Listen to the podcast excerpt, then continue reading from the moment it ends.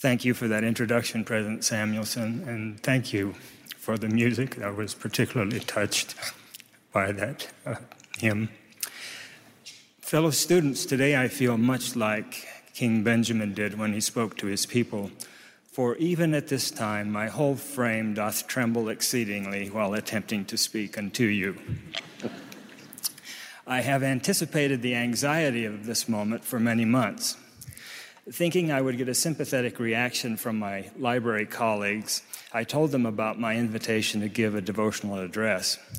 That news, however, was met with an almost universal reaction laughter. that was not the sort of empathy I was hoping for. My exercise buddies in the Richards building, however, were full of advice about what I could say to you, most of it worthless.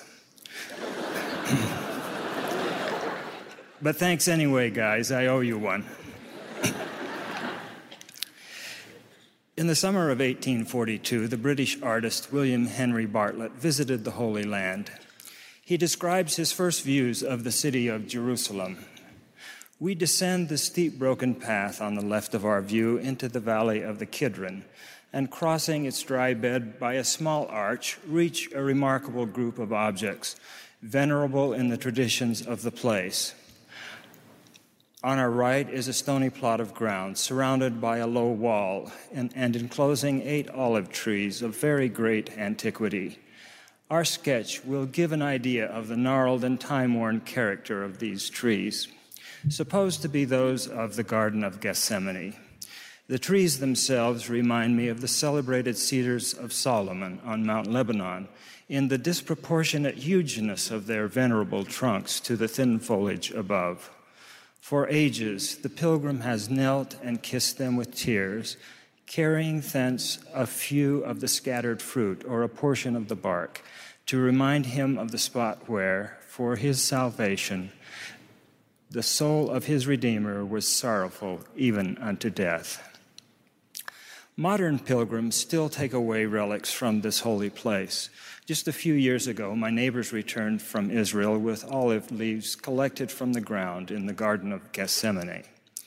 I have often thought of that holy garden and how nearly 2,000 years ago, the ancestors of today's trees witnessed the beginning of Christ's atoning sacrifice. If they now had a voice, what a story they could tell.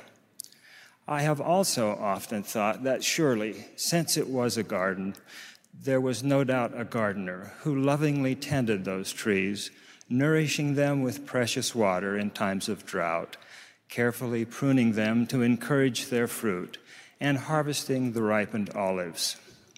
It is more than symbolic, I believe, that the scriptures often speak of the Savior as just such a gardener. Quoting the prophet Zenos, the Book of Mormon prophet Jacob said this Hearken, O ye house of Israel, and hear the words of me, a prophet of the Lord. For behold, thus saith the Lord, I will liken thee, O house of Israel, like unto a tame olive tree, which a man took and nourished in his vineyard. And it grew and waxed old and began to decay. And it came to pass that the master of the vineyard went forth, and he saw that his olive tree began to decay. And he said, I will prune it and dig about it and nourish it, that perhaps it may shoot forth young and tender branches, and it perish not. One of my favorite stories of how the Savior directs our lives is told by Elder B. Brown, who, throughout most of my teenage years, was a counselor to President David O. McKay and was much loved by church members. I first heard this story when I was a missionary in Germany in the 1960s. One of my fellow missionaries was a grandson of President Brown and had a tape recording of his grandfather relating this experience, which he entitled The Gardener and the Currant Bush. I'll use President Brown's own words. In the early dawn, a young gardener was pruning his trees and shrubs he had one choice currant bush, which had gone too much to wood. He feared, therefore, that it would produce little, if any, fruit. Accordingly, he trimmed and pruned the bush and cut it back. In fact, when he had finished, there was little left but stumps and roots. Tenderly, he considered what was left. He looked, it looked so sad and deeply hurt. On every stump, there seemed to be a tear where the pruning knife had cut away the growth of early spring. The poor bush seemed to speak to him, and he thought he heard it say, Oh, how could you be so cruel to me? You who claimed to be my friend, who planted me and cared for me when I was young, and nurtured and encouraged me to grow. Could you not see that I was rapidly responding to your care? I was nearly half as large as the trees across the fence and might soon have become like one of them. But now you've cut, me ba- my, cut back my branches. The green, attractive leaves are gone, and I am in a disgrace among my fellows. The young gardener looked at the weeping bush and heard its, sympath- its plea with sympathetic understanding. His voice was full of kindness as he said, Do not cry. What I have done to you was necessary, that you might be a prize currant bush in my garden. You must not weep. All this will be for your good, and someday, when you see more clearly, when you are richly laden with luscious fruit, you will th- thank me and say, Surely he was a wise and loving gardener. He knew the purpose of my being, and I thank him now for what I thought was cruelty. At this point in the telling, Elder Brown's story became a personal reflection as he looked back 40 years to when he was an officer in the Canadian Army, stationed in England during World War I. An opportunity for promotion had unexpectedly come up, and he was ordered to report to his commanding officer's quarters. Elder Brown had prepared for years for just such a position as the one he fully expected to be offered. He was confident that he would be given the promotion and the success of his military career would be assured. As he entered the commanding officer's quarters, President Brown noticed his own personnel file lying open on the desk in front of his superior. He also noticed a note written in a clear hand This man is a Mormon. Elder Brown was informed that he would not be given the promotion he was expecting and was assigned what he considered a relatively unimportant post. He was crushed. He was convinced that his fellow soldiers would view this assignment as a sign that he had failed. He returned to his tent and knelt next to his cot and wept. He knew that he could never achieve his goals of becoming a high ranking military officer. He cried out to God, Oh, how could you be so cruel to me? You who claim to be my friend, who brought me here and nurtured and encouraged me to grow, could you not see that I was almost equal to the other men whom I have so long admired? But now I have been cut down. I am in disgrace among my fellows. Oh, how could you do this to me? Elder Brown felt humiliated, and his heart was full of bitterness. Then he seemed to hear an echo from the past. The words that were in his mind were words he had heard before, but where? Then he realized that they were the words of the currant bush, and his memory whispered, I'm the gardener here. The remembrance of that long forgotten incident in the garden came rushing back to him and his own memory answered the bitter plea he had cast at God Do not cry. What I have done to you was necessary. You were not intended for what you sought to be.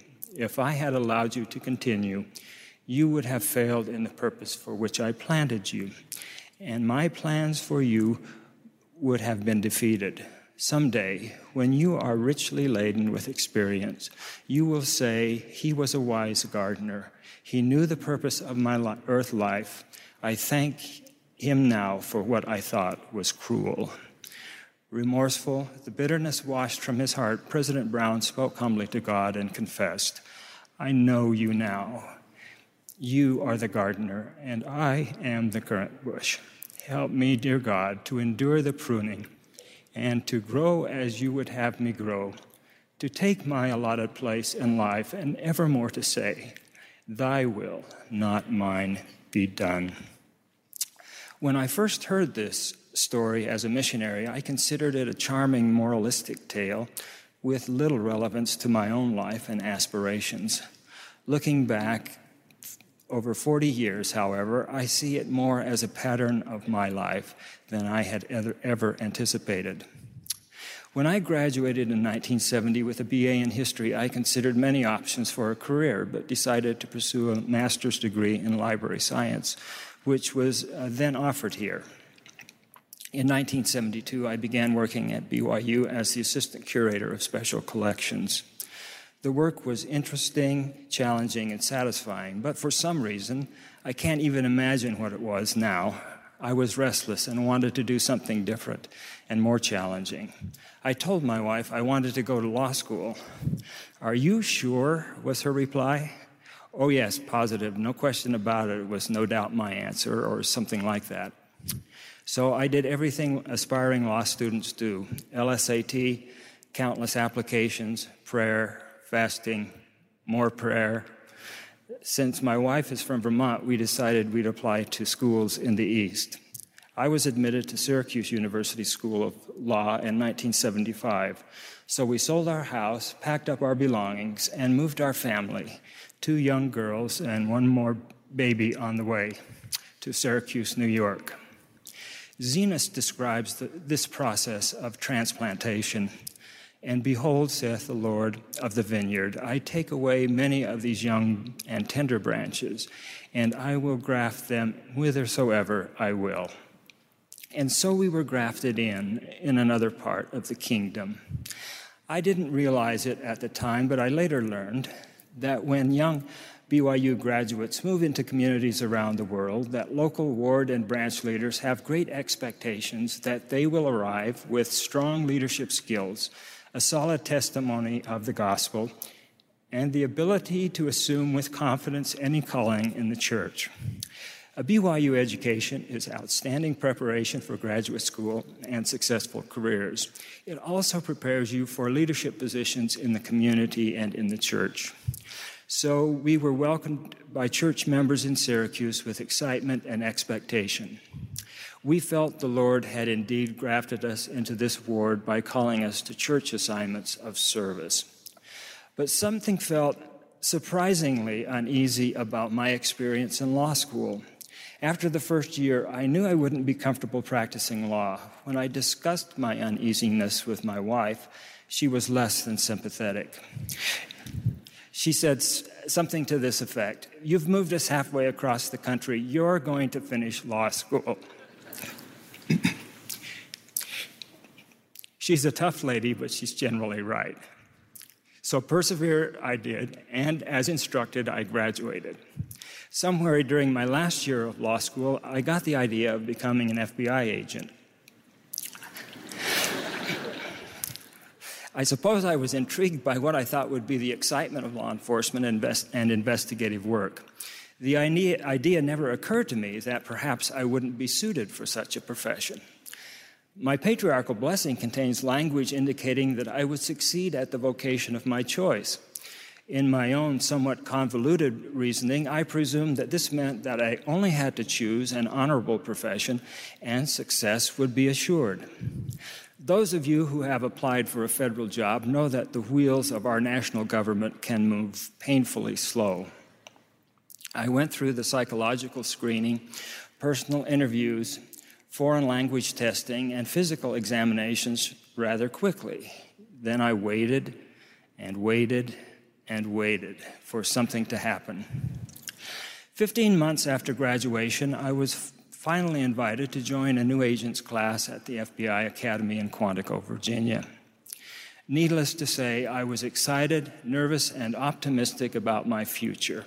I felt like I stood on the threshold of a promising and successful career. I had talked with many FBI, CIA, and Secret Service agents and believed I truly could excel in law enforcement. The first few weeks of new agent training went very well. There was classroom instruction in various aspects of case investigations, psychology, constitutional law, along with challenging physical fitness goals to meet and firearms instruction. About four weeks into training, we were introduced to the indoor firing range. As I stood on the firing line, ready to fire at the target some 25 yards away, the overhead lights went out. The only lights on in the range were over the target. I raised my gun and pointed it downrange. I couldn't see the sight on the end of the barrel. I blinked my eyes. No change. There was just a blur where the sight should be. I fired six wildly inaccurate shots at the target. I couldn't believe what was happening. I had fired effectively on the outdoor range, but my eyes were doing strange things to me in the subdued lighting of the indoor range.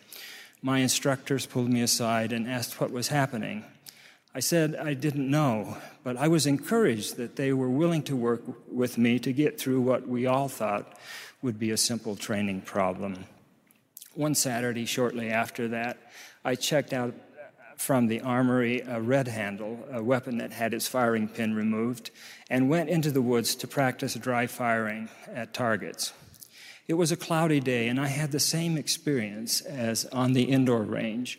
The sight on the end of my barrel disappeared in a blur.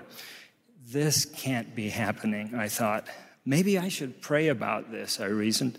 Enos, the Book of Mormon prophet, had a wrestle before God that resulted in the remission of his sins. But it wasn't sin I was trying to free myself of, it was a physical condition that seriously hampered my ability to fire my weapon accurately. So for hours I wandered the woods, alternately firing and praying. Things, however, didn't get better. As luck would have it, my wife had our fourth child just a few days later, and I was given permission to fly back for the weekend to Connecticut, where she was staying with her parents. While in Hartford, I was able to visit with my eye doctor about my problem on the firing range. He told me that because of the severe astigmatism that I have in each eye, I couldn't hope for any vision improvement. My wife and I discussed our options, which were basically to try to stick with it and hope I could qualify on the firing range or to resign from the Bureau. On the flight back to Washington, D.C., I thought about my situation and remembered Elder Brown and his story of the gardener and the currant bush. Why was God doing this to me? Hadn't I been promised that I would succeed in the vocation of my choosing? Why was I being subjected to this painful pruning? The next day, I met with the special agent who was our class counselor and told him of my situation. I explained how uncomfortable I felt carrying a gun that I knew I wouldn't be able to fire accurately in certain lighting conditions. I would not only be a danger to criminals, I'd be a hazard to my fellow agents. This burden was too much for me. I decided that I would resign my position as a special agent. I wrote out a statement to, that, to this effect and handed it to him. He said he would pass it on to the FBI Academy director. I went back to my room and began to pack my bags. As I sat alone in my room, I felt at peace in my heart, knowing I had done the right thing. I realized that the promise I had been given in my patriarchal blessing would be honored if I carefully and prayerfully chose a profession that the Lord wanted me to pursue, not one that I selected merely because it was glamorous or exciting. As I pondered the future, my counselor returned and asked me if I would consider a non agent position in the Bureau. There were several openings at the Academy I might be qualified for, he explained. Since I hadn't didn't have anything else lined up, I told him I would consider it. I called Cindy and asked her what she thought about a position at the academy.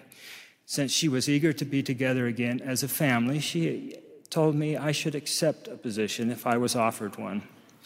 I spoke with several agents who had openings in their departments, or as the Bureau calls them, units, and was offered a position in the Office of Institutional Research and Development. It turned out to be a valuable opportunity to meet important people in the Bureau and to learn new skills. One of the people I eventually met was the chief of the director's speechwriting unit at FBI, FBI, headquarters in Washington. A year or so later, when he had an opening in his unit for a speechwriter, he asked me to apply. I did and was offered the job. It was the beginning of a new career for me.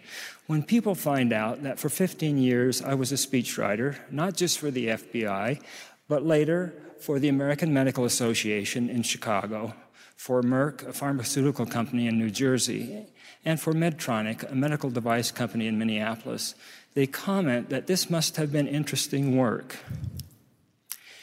It was, but the most interesting part of all of our experiences in these places was the wonderful people we met, both members of the church and non members. We enjoyed many cho- choice opportunities to serve in the kingdom and to associate with some of God's noble and great ones. My wife and I have felt as though the Lord has cultivated us, as the Lord of the vineyard in Zenos's allegory had cultivated his precious olive trees. I hope that the fruit we have borne and continue to bear is sweet and satisfying to him and those we serve. Nearly 15 years ago, I went through another pruning when my position in Minnesota was restructured, and I was no longer part of that structure. Again, it was a trying time, but the Lord of the vineyard tended to our needs through the caring hands of our neighbors and fellow church members. We gained new experiences and talents that would be invaluable to us as we, Cindy and I, sought to reestablish ourselves in the working world. One job I had during this three year period of un and underemployment was as an 1850s farmer on a living history farm run by the Minnesota State Historical Society. That's me on the left, the one in the white canvas pants. what a fun job that was. Farming just like our ancestors did 150 years ago. I came away from that job with a greater appreciation for what they had to endure and with the knowledge that I could have done it also. That wasn't my only job. I had decided that I would try to find a library position again since I enjoyed working with books, documents, and people. So I found several jobs that helped me gain experience and get new skills that with computers that I had missed out on having been gone from the library world for more than 20 years. Nearly 12 years ago, I was rehired at Special Collections in the Lee Library, the place I began my career decades before. During the interview process, I felt an unusual calmness, a feeling that the Lord was in charge and that things would work out as they were supposed to. This was a testimony to me that God watches over us and directs us to the place where He wants us to stand. I can honestly say that the job I have now, and I've had many others to compare it to, is the best job I've ever had. It's the place I am meant to be. I know that now. Let me relate an experience that gives me this assurance. On the morning of October 13th, 2003, I was in the book stacks in the L. Tom Perry Special Collections looking at a collection of 18th and 19th century American almanacs with Professor Madison Sowell and a few fellow librarians. I had been working with Dr. Sowell to assemble materials that we could. That, that, we could exhibit in connection with his upcoming lecture on using almanacs as research sources. Professor Sowell reached into a box, pulled out one from 1781, and examined it. He handed it to me and mentioned that we should use this one because it had writing paper interleaved with the calendar pages, which allowed the almanac to be used as a diary, which it indeed had been. As I looked at the entries, I noticed frequent references to Stockbridge. This man lives in western Massachusetts, I thought to myself. I examined the first leaf of writing paper and saw this inscription Diary of my grandfather, William Partridge, born 1753. H.W. Partridge. I was shocked. I knew that I had Partridge ancestors living in Pittsfield, not far from Stockbridge, about this time. Maybe this was one of them, a distant cousin, perhaps. I excused myself and went to my computer and called up the family search database and entered the name William Partridge and the birth year 1753. The search results displayed names I was familiar with William's father, Oliver Partridge, his mother, Anna Williams, his wife, Jemima Bidwell, and one of his sons, Edward, first bishop of the Mormon Church, who is my great, great, great grandfather. In case you've lost track, that would make William Partridge my fourth great grandfather. My colleagues were amazed at this discovery. After they left, it occurred to me that if we had one diary, perhaps we might have more. So I looked through the 200 or so almanacs in our collection, and sure enough, there were more 45 more, each bearing William's characteristic marginal notations. No one knows for sure how these diaries ended up at BYU. I speculate that they were acquired decades ago when the library purchased a collection of early American almanacs from a book dealer in Denver. Whatever the explanation, they were essentially lost to researchers until Dr. Sowell pulled one out of a box, examined it, and handed it to me. It was more than a coincidence. In the April 1916 General Conference, President Joseph F. Smith said this if we can see by the enlightening influence of the Spirit of God beyond the veil that separates us from the spirit world, surely those who have passed beyond can see more clearly back here to us than it is possible for us to see to them. I believe we move in the presence of heavenly messengers and of heavenly beings. We begin to realize more and more fully as we become acquainted with the principles of the gospel, that we are closely related to our kindred, to ans- our ancestors, to our friends and associates and co laborers who have preceded us into the spirit world. We cannot forget them. We do not cease to love them. We always hold them in our hearts, in memory and thus we are associated and united to them by ties that we cannot break, that we cannot dissolve or free ourselves from.